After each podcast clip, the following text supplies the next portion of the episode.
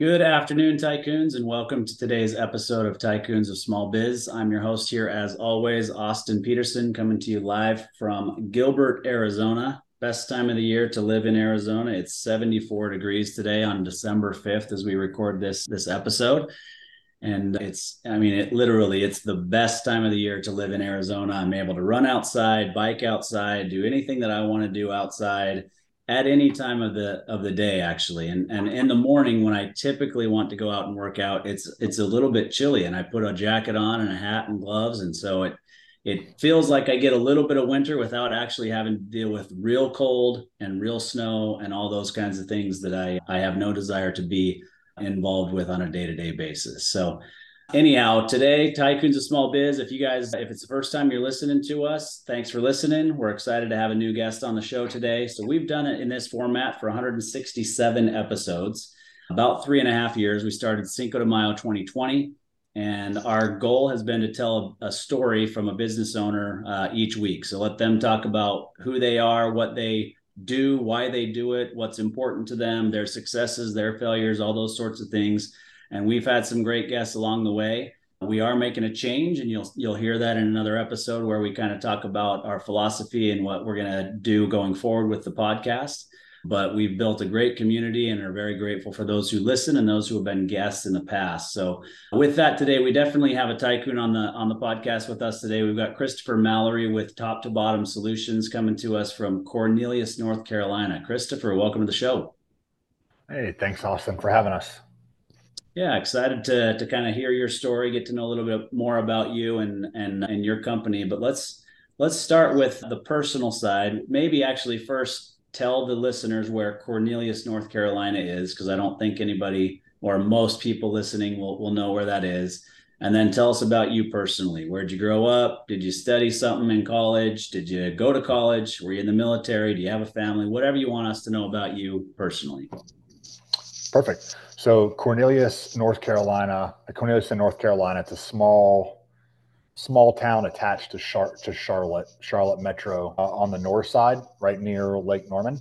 We've been, we've been, we've had this office has been a part of the organization since probably the late 90s in that location and we've obviously expanded over the last few years and then the other side of the question was about my personal?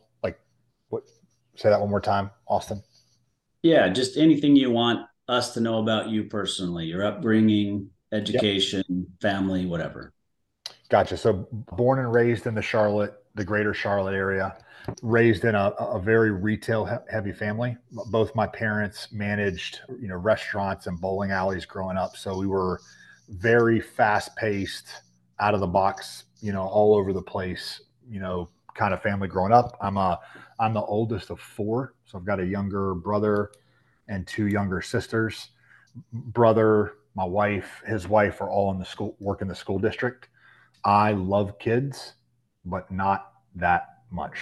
So I could not handle being in the, in the school district. So top to bottom is, is owned by myself, my mom, and obviously we've worked together since about 2010 and challenged the the you know the argument I think that some people have that families shouldn't work together. We have a really good, really good working relationship, and it's it's built around us staying in our own lanes. So that's that's a little bit about me.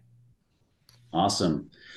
Yeah, so Greater Charlotte area. I don't. I, have been there. I don't know a ton about about the Greater Charlotte area, but I do know about spending a lot of time as a child in a bowling alley. So we, we have that connection.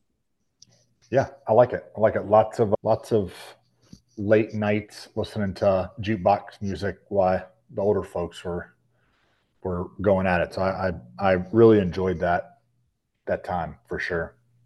Yeah, yeah. I mean, uh, my my dad was in gosh two or three leagues a week. I mean, we were we were just there all the time. At some point when I was younger, my mom worked at the bowling alley, so you know after school that's where I'd go and I'd get some onion rings and work on my homework and you know do all those sorts of things so you know good memories and maybe not so good things so memories were fine but that was a time when it was still okay to smoke inside of a bowling alley. And so, you know, I'm sure I took a lot of secondhand smoke as a as a young child, which was probably not great for me. Yep. You are you are preaching my childhood. I can remember it all like it was yesterday. Yeah, absolutely.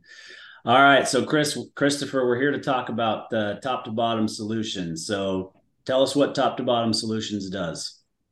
Yeah, perfect. So, so top to bottom business solutions is a, a, a bookkeeping firm first. So we're a virtual, mostly virtual bookkeeping firm that does business for small business owners all across the country. Uh, we're in 45 states. We also offer payroll processing and tax payroll tax tax work for for those small business owners as well. Bookkeeping includes everything from b- basic data entry for small business owners, getting their their expenses and income into their accounting software, you know, all the way up to you know month end close reconciliations, um, you know, specialized reporting, sales and use tax filings, you know, so on and so forth. That is you know, from a high level, that's that's who we are. Gotcha. So, from a high level, many know, but many also do not know. Just tell us real quick the importance of a company that does what you guys do for small business owners. Yeah, I mean, from from my perspective, and the the hundreds of, of business owners that we do work for, and partners that we have, you know, in and around our industry, I, I would answer that question saying, you know, most business owners are really, really strong at the trade or the business that they've started. You know, a financial advisor has gone to school to be a financial advisor. A you know, a masoner a masoner has gone to school to be a mason worker. You know, and they're not trained in how to keep books and not only how to keep them, but then once you actually have them and they're right, what do I do with this information? how can I use it to make decisions in my business? So, so we we provide that that back end solution, and we also, you know, give business owners a little time back in their day. You know, business owners are notorious for working at night and on the weekends on their books, and um, when they should be spending time with their family. I mean, let's be honest. We've got to be able to balance both. You, you can't you can't be, you know, too much in either either realm and be happy. Yeah, yeah, for sure. And and having having books that are clean are important in a lot of ways, right? So obviously when it comes to tax time, if you have clean books, it's easier for your tax professional to file your tax returns. If you're ever wanting to sell your business, having good clean financials that are accurate and easy to read is extremely important. Somebody who wants to buy your business needs to be able to see exactly what's going on, and that information is inside of those financials that you guys are putting together for them. That's right. And and even even if you're going to get financing, let's say you want to buy another business or you want to get a loan to pay buy some equipment for your company to expand. All of those things require good good financials to, to be able to to get done. Yep. Yep. No doubt about it. All right. So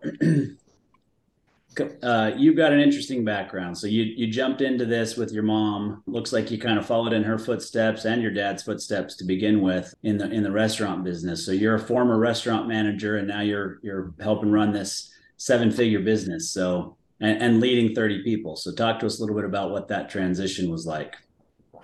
Yeah, it was a it was a transition that couldn't happen fast enough. You know, I, I I spent a long time managing people in, in the restaurant business, you know, and for all the anybody out there that's a restaurant veteran, you know, you know, it's it's 90 hours, it's always on call. It's it's it's so closely connected to what being a small business owner is like. You know, hard to turn it off. You know, when you're sitting on the weekend on the couch and you're just like, I, I can't, I just can't stop thinking about this big decision I have looming. So you know, I spent a couple of years, you know, training and working on a on a way to, to to find a way out of the business. And I had met a gentleman in in the Cornelius area when, while I was running a restaurant who owned an accounting firm. And he and he at the time, you know, was looking for a new staff accountant to join his team. My mom had been in the business and accounting for a long time. I connected them, and she she got started working for him early on. A couple years later, I was you know I, I had my first daughter, who's you know 13 now, and you know the day she was born, I was like, enough's enough. Like I don't I don't want to miss her soccer games. I don't want to miss her, you know, school events.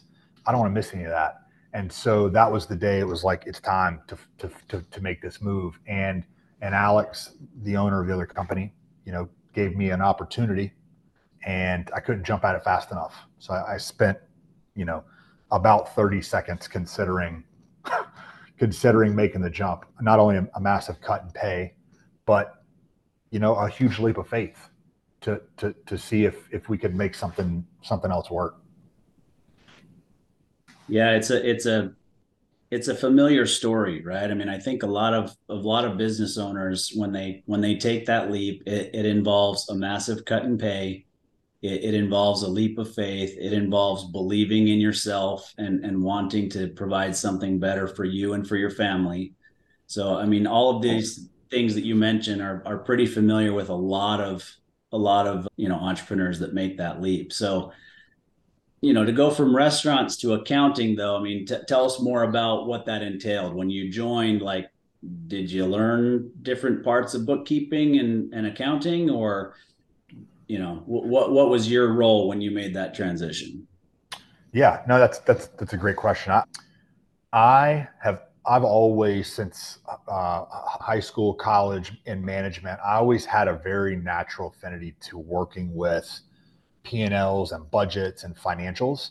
When I was in lar- in my larger restaurant organization as a as a GM in a large company, we spent a lot of time, sometimes more time than actually in our restaurants, working with other GMs in the area and training and de- and developing their skill set around financial management and how to do a budget and how to understand the information. So I I needed to find something when I left hospitality management. I needed to find something that I knew I could love. I, I didn't want to I didn't want to leave and I'd go be a car salesman. You know, no, no offense to a car salesman or any other industry out there, but I that's not who I am. So when I transitioned into the accounting world, you know, the first the first almost two years, I just did accounting work. And I trained just like anybody else, and I had accounts just like anybody else, and learn the system as just an accountant before before I actually went out and started trying to sell. And I know we'll get to that a little bit later when I when and when I moved to Wilmington for a while, but it, it kind of all played into it, and it was and it just turned out be- better than anybody me or my wife could have imagined. Yeah. Yeah, no, I, I, that's a great point. I mean, a lot of people don't think about it, but restaurants they operate on razor thin margins. I mean, just razor thin margins, oh. and and trying to figure out the pricing of every dish and you know the labor costs and the overhead with you know utilities and rent and you know all these kinds of things. It, it takes a very very keen eye on the numbers to to make restaurants work. There, there's a reason that restaurants have a higher failure rate than any other company or any other industry out there. Agreed. And it, and I think it takes, you know, there's there's millions of restaurants out there, and there's millions of operators that operate restaurants. what I saw in my time was that the ones that were more about financials almost had more success than those were that were more about the actual people in the business. And that's that's that's unfortunate because I don't think that's how you should operate a business. And so many times I would see people who couldn't do both. And I, you, would see, and you just see them fail, you know, and play into that. So I, I it's a tough business. I mean, you, you just started to, to, to scratch the surface of, of, you know, w- what makes it so tough for sure. Yeah. Yeah, for sure. All right. So you make this transition. At this point, you and your mom are both working there and yep. you've got this accountant that's given you guys both an opportunity somebody that you you clearly had a liking for somebody that you enjoyed working with and and for so how do we get from working for him to that to now you and your mom owning the business together Yeah. So, so when we start with him, when we when I start with him, she'd already been with him for a couple years. I I start with him. One of the stipulations of, of starting with him, part of the offer, was that he wanted us to move out to the coast to Wilmington. That's where my mom already was, and start an office there. Right. He at the time wasn't really interested in growing anymore in in his area, and so he, he hired me to develop under him for a while in the accounting side, and then to start building a business. So so we we picked up, we moved out to Wilmington and got started and, and spent a couple of years, like I said, there working on the accounting side. And as we as we spent year and year after year went by, and we had started building over time a client base in that Wilmington market as well, it started becoming very apparent to us, to, to my mom and myself, that you know he, he wasn't long for the business. Like he he had been through some personal tragedy in the years leading up to, and the business wasn't growing outside of our market in Wilmington. In fact, the Charlotte business was probably slowly declining, and and he he just didn't have the appetite to grow or or adjust to the times, even with the success that he had. So so fast forward to 20, 2017. In 2017, you know, I, we sat down with him and said, "Hey, we we know that you can't you know, it'd be tough for you to operate your business, not impossible if if we weren't still involved. We'd like to st- go ahead and start our new company, and if you're open to it, we'd like to go ahead and acquire your business and, and get started. At that time, he wasn't ready to give up the the whole business, so he sold us the Wilmington market that we had created.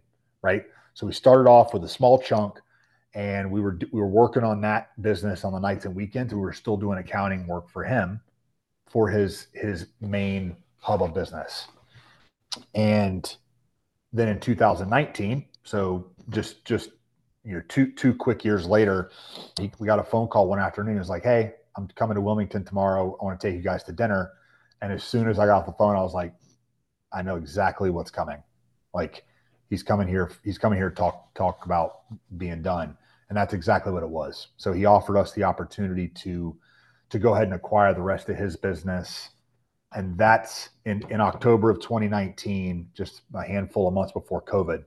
We we took on the rest of his business, and and on that day, I think we had 10, 10 team members, including me, my mom, myself. Okay, so you bought it in chunks. Let's talk about the actual structure of that. So 2017 you buy the Wilmington portion. 2019, you buy the rest. How was it structured? Did you guys take out an SBA loan? Did you guys have cash on hand? Did he finance it? What what did that look like for you guys? Yeah. So from 2017 to 2019, we paid off the initial chunk that we had purchased. So we worked really hard around the clock to get that debt off the books. And then in 2019, he he owner financed all of the loan. So he's he gave us a X amount a year payout with the lowest interest rate that our CPAs would allow and allowed us to, to make payments to him. Okay. And is yep. that paid off at this point or still paying on that? Two two years left. Two years left for his okay. payout. Yeah. All right. So that was four years ago, maybe four and a half, depends on what time of year that that, that took place. So, yeah. what has the business done since? From a financial perspective, it has it has taken off. I mean, we can talk about pr- procedure and process stuff if we get to that, but from a financial perspective and a growth perspective, I think we've we've you know shattered our any initial projections we have today. Today we you know, we're, you know, quite a ways into seven figures and we we've we're up to 40 team members and you know with some tweaks to our process and the kind of clients we were trying to get we've really found you know a pretty straightforward you know way of growing the business and the clients and the team members you know you can't go past the team members gotcha so well into the seven figures. Is that what does that represent? Is that double what it was when you took it over? Triple, quadruple? We're we are in 2024 we'll, we'll be we'll be we'll be between five and six times what the business was with, with the first year we took it over in 20 that would be the first full year would be 2020 gotcha. So and it wasn't a, it was not a seven figure business when we joined forces. It was a merger technically at that point. Yeah. Okay I mean, obviously, tremendous growth for four years' time, four and a half years. You know, five five years by the time you get through 2024. What's the secret? What was your guys' secret to be able to do that? Automation, um, getting really, really good at finding and retaining talented people, and and that's it. Automation. When I say automation, I also mean process improvement. You know, he, been his company had been around since since the early 90s, so it was very paper heavy. It was very file cabinets, and you know everything's got to be saved and stored. All of that is gone, and we are very sleek, nimble. You know, you know during COVID, it was very easy for us to go remote. That would not have been, you know, it would not have been like that in 2018 or 2017. It took a lot of work and investment on the front end to get to that place. But the the the number one reason for that growth is all around team members. It's you can't go any farther than that. Yeah. Yeah, I mean you've got to have great team members who actually do do the work and then either you've got to have an outsourced sales team or an inside sales team who's who's driving those additional opportunities. So tell us a little bit about your process there. There are plenty of people who are listening to the show who are in a service based business like yourself, and they're kind of working in their area, just like the guy that you bought it from, right? He was working in the Charlotte area, he was working in the Wilmington area, but they'd like to do what you're doing and go 45 states wide. So, what are you guys doing, or what have you guys done from a sales process to be able to pull that off? Yeah, um, I would say so. I'll begin with the end in mind. You know, 90, about 90% of all of our business is organic and referral based. All right. We did not hire our first um, business development person until 2021 and up until up until just a few months ago it was just him and i just kyle and myself and lots and lots of networking and that's not just in group settings but also you know understanding the five or six different kinds of companies that could be good referral partners for us. Cpas obviously any kind of tax preparer you know financial advisors business brokers and just really fostering those relationships and continuing to to stay on top of them and check in on them and and not going to them with what we offer but also, but more importantly, getting to know what they do and finding ways to get them referrals. It has, it has, you know, inevitably got this snowball moving that's allowed us to grow in our local markets. And when it comes to spreading out around the country, that's been through very targeted franchise development. You know, it in our business and a lot of other service businesses, it, you you're not always looking for the end referral right? I meet a franchisor, I take them to lunch, I get to know them, and they understand what we do and how we can support their organization as they grow. We grow with them. So it's it's it's strategic, very very strategic partnerships, and then just just keeping the relationships fresh. Yeah, I, I think that strategic partnership aspect gets missed a lot in a lot of different businesses, right? I don't think that a lot of business owners think about who their strategic partners are, or in other words, who else in other businesses are serving the exact same clients that I'm serving, right? My ideal client is this person or this type of a business. Who else do they have as their advisors or their vendors or their suppliers or whatever? And then trying to build relationships with those people who are in those businesses because then there is that ability like you said to to truly share contacts both directions. That's right. I mean whether it's local mastermind groups that have like-minded individuals if you sit down and write up the you know the top 10 strategic partners not those aren't people right? Those are the you know a market vertical. Like what what kinds of companies like for an accounting firm a banker a business banker literally touches every single small business owner.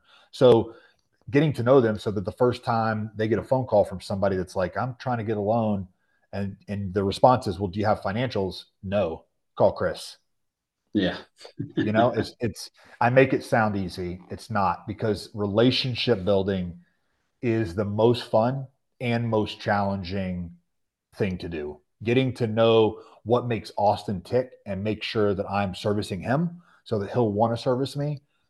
I don't think there's a more challenging part, but it, it goes into the people game that you could talk about with your own team. Yep. Yeah, there's no doubt about it. And and I would say that consistency is key, right? It's not trying to form a relationship one time and realizing, hey, we've got something in common. We can refer back and forth. But you have to maintain that relationship just like any other relationship in your life with your clients, with your spouse, any of that kind of stuff. You just have to consistently maintain that relationship. Absolutely. Couldn't could not agree more. Yeah. All right, so Chris, what what are you most passionate about at this point as a business owner? What am I the most passionate about? Protect protecting the my time, my team's time, and my client's time. That's 24/7, you know, when I'm when I'm in work mode, I am trying to make sure that my team's not working too many too much too many hours you know and and and quite frankly i'm giving time back to my clients because that is the value proposition for what i do almost sometimes on top of accuracy of, of books you know entries and uh, entries and things can be made and adjusted to make the numbers right or to maybe make a make a, a small business owner's books better for the tax preparer because sometimes those are different things right managerial accounting and tax accounting aren't always the same thing I'm I look at things from managerial accounting perspective. I want to deliver you information that that you can use it to make decisions in your business today. So and tomorrow. So so the time that you have to spend and making sure that I'm not that I'm I'm delivering on that promise of of that is what's most important to me. Gotcha. Yeah, I think I think that makes a lot of sense, and I and you know not to call you out on this, but there are a lot of people who say time or work life balance, you know, mm-hmm. that's important to me. So what and, and there there are plenty, I mean probably half of anybody who listens to anybody talk about that says it's just not possible. It doesn't exist as a business owner. So what is your key to balancing your time? You mentioned that being there for all the things that are important for your daughter you know was was what kind of made you say i've got to make this shift i can't continue to work the nights and weekends and all that's that's it's required in the hospitality industry so we know it's important to you for that reason and there are probably other reasons too but what do you do specifically to make that work for you? Yeah i mean you know i've, I've read a lot about the work life balance stuff and i i left the business working a ton of hours both in in the building and out of the building. And i i, I was absolutely not going to do something else that that created that. So i think i think that when when work life balance comes out of i think that when when you have a successful business person that is also working a ton of hours right? The question is do they want to be doing that or they don't? If you if you say i'm not going to do that you've got to set your business up in a way that can can meet you where you want to be. And and i'm so i understand number one that i don't want to set up a business that causes anybody in my company to have to work more than i want to work at four o'clock every day at 4 4.30 eastern time i'm done I'm not I'm not working after that time. I'm spending time with my family. You'll catch me you'll catch me on an email every once in a while Saturday Sunday morning because luckily I have all girls and they all sleep. all day on Saturday and Sunday. So I can I get to to do that. But but quite frankly, I don't I don't want to grow at a rate or have too much responsibility in my own organization that causes me to have to work 50, 60, 70, 80 hours a week. And I'm willing to trade profit margin sometimes and not having not being the main source of responsibility in my own company or, or, or autonomy in, in an effort to keep that squared up if that makes sense yeah.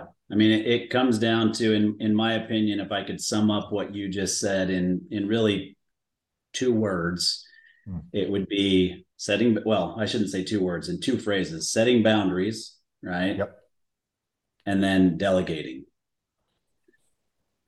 That's it. And that's eh, eh, one of the very unique things that was was taught to me being in the restaurant business as a manager of you know at one point 100 100 people including eight managers what do they tell you in, in management school? You're only as good as the business when you're not there right? You, you have to set everything up to have a fail safe so that if you're not around or somebody else is around it doesn't crumble. So when you when you go through life and business trying to make sure you're always creating that that bubble around yourself of protection, you really grow and raise the people that you have on your team up, you know, in, a more efficient, effective manner, in my opinion, as you do that. You know, I've I've got, you know, with 42 people, you know, I've got you know, a, a, controller that handles our financials, and I've got somebody who handles training when a new team member comes in and, and keeps up training. You know, over the years, they do, you know, additional trainings for people. Everybody understands their role. They've they've helped build it, and they're excited about what they do. Yeah, no, I, I think it's it's key. We've talked about this many times on the program over the years Landon and I talk about it with our clients on a daily basis. It's really hard to kind of drill this through the head of a business owner a lot of times or to get them to to take steps to make this possible. But the less dependent your business is on you, the more valuable it is to an outside buyer and so it, it's hard to get your head around that because you you know you built this it's my baby i i have the you know the information in my head to run it. You got to get it out of the head and you've got to get everything delegated to other people to run the day to day in order for that business to work for you and then to be more valuable at an exit whatever that exit looks like right? It may be your one of your daughters that wants to come in and take over but if all the information's in your head, that just means you've got to work side by side with them for however long to get all the stuff then into their head.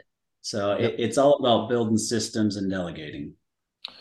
Well, and and and and to add on to that, you know, you know, business owners every day have to make a decision. Am I happy with where my business is? And they also have to make a decision every day. Where do I want it to go? Right if if if you are starting a business to just take care of yourself and your family, which is a, a, very admirable, great thing, and you just need enough money coming in to, to service that. That's different from somebody who's like, I want, I'm willing to take this wherever it goes and and follow it. And then you have the third person who's like, I want to build an empire. If in all three of those different scenarios, it's a you have the mindset's different about how you attack it, and then you have to balance what do I want to make? What do I need to make now? What do I want my financial future to look like? And how much, how many hours a week do I want to put into this? Somewhere in there is everybody. And, and that's the decision that you have to make. But you can be somebody who wants to, to start your own thing and just take care of yourself and and you can build something that that you know maybe gives you better generational wealth and helps you you and your, your family in the future and build a team around you so that you don't mess up the the work life equilibrium that that you t- that you touched on. Yep. All right. So I know that you're driven to grow this business every single month, but so one part of the question is what drives you to grow it that way? And then since you just threw out those different types, right? So enterprise builder, build something wherever it, you know wherever it takes you or providing yourself a job and providing a great living for your family which one of those is you? Yeah no that's great. So the the first question was what drives me to that growth? And i think that feeds into the second piece. I, i'm definitely in the middle. I did not start this thinking okay how can i get the 20000 clients and 2000 employees and have a you know 50 million dollar a year company I started it. I started it thinking, and if I could get to like 20 or 25 people and have you know four to 600 clients, that would be that would be success to me. And every day I get up and I'm like, okay, we've passed that. Now what? So I don't I don't think I'm I don't have the appetite to like go out and get investment money and and and blow the doors off of it. The 15 to 20 clients we add every month, we we don't we don't have to work hard from a sales perspective to get them in. That is a nice, steady growth and something I can be proud of. And I can bring my kids into when they get old enough or exit if they don't want to, if they don't want to do it. And, you know, just like in an investment account, it's going to stack on value year over year over year. And when I'm ready to, to make a decision, I can. So that's, you know, I, I take it day to day. I'm planned out year over year, but I but it's really a day to day thing because I don't I want to make sure I'm happy and the people on my team are happy with where we're at. Yeah. Well, and and consistent steady growth like that makes it a little bit easier for you to plan, right? I mean, you can look at it and say our average staff accountant or staff bookkeeper, whatever you, you know, however you want to look at it, works with this many clients we're adding this many clients every single month. So we've got to add this many new team members every month or every year in order to make that happen. Yep. We can, I mean, we've got it down to, you know, we've got it down to a volume and hours metric. And, you know, we've got our team split up into, I mean, we've got our company, our accounting part of our company split up into teams. We know exactly what the team can handle, when it needs to be hired for, you know, the profile, the person that fits the team. I mean, it's, it's it's it's it's a lot of fun. I, I love I absolutely love what I do. Yeah. All right. So you love it. It's gone it's gone well, but that doesn't come without hiccups, right? So two part question, what's the biggest challenge that you've had over the last 5 years, 6 years since you made the first part of the acquisition? And on an ongoing basis because with the way you guys are growing you're doing this all the time. What's the biggest challenge that you guys have in training and onboarding new employees specifically because you guys are working with clients all across the country? Yeah. So biggest hiccup that we've faced up till now man that's challenging. I you know what? I know uh, this this will this will be a curveball. The biggest hiccup we faced by far is is keeping a good enough pipeline of tax preparers that we can send referrals to. We pass a a a a probably close to 200 referrals to CPA or tax preparers, not just CPAs, but tax preparers in a year. And yeah. we're constantly having to find new ones because they, they fill up. I don't know how in the Southeast we're at, it's, it's there's just not enough. And so we're constantly having to, to, to hunt for good people to send tax work to. That's probably been the struggle, the biggest struggle or hiccup per se. As far as training goes, ongoing, you know, we've got our initial training program down to a really down to a science, depending on the person and the personality profile that you know of the person we hire. So it, it's probably ongoing training and development you know, think things on a from a tech side and an AI side are changing very quickly, and as you grow, it gets harder to move the tail of the business to catch everybody in it, so that you don't you don't end up having people in your organization that are missing. Like, wait a second, nobody ever said that QuickBooks Desktop might be going away. How, how was I supposed to know that? So that that's probably the biggest one, just trying to keep everybody on the same page. Gotcha. Yeah, I think just to kind of hit on the the challenge of finding good tax preparers to refer business to.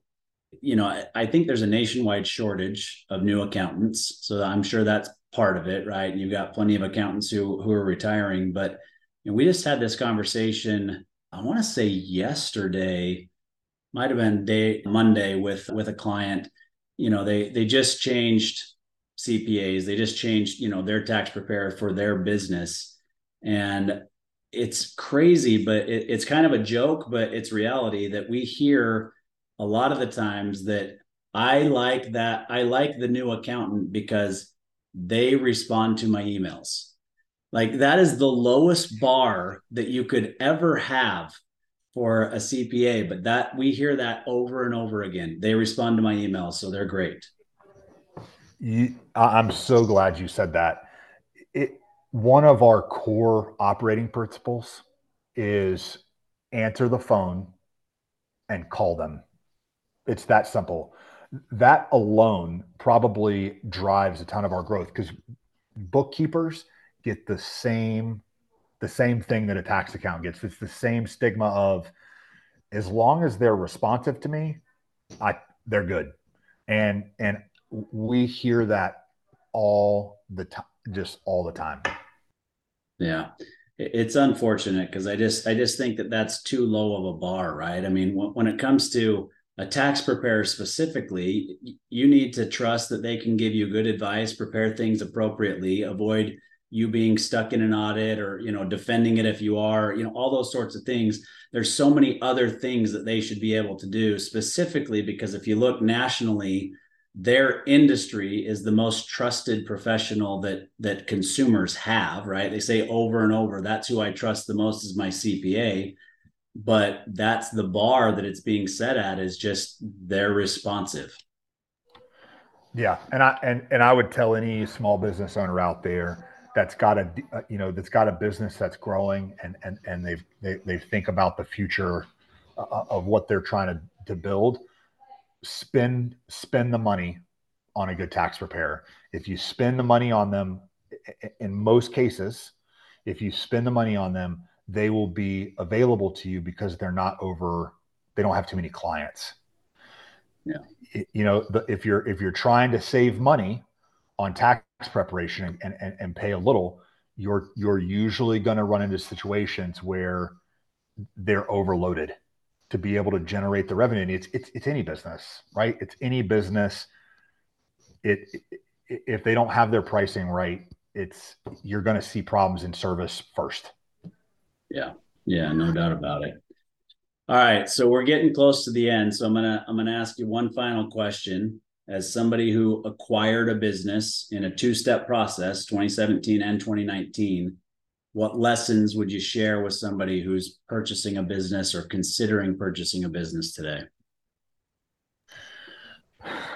The due diligence period is not a joke. Like make sure you take time and dot all the i's cross all the t's.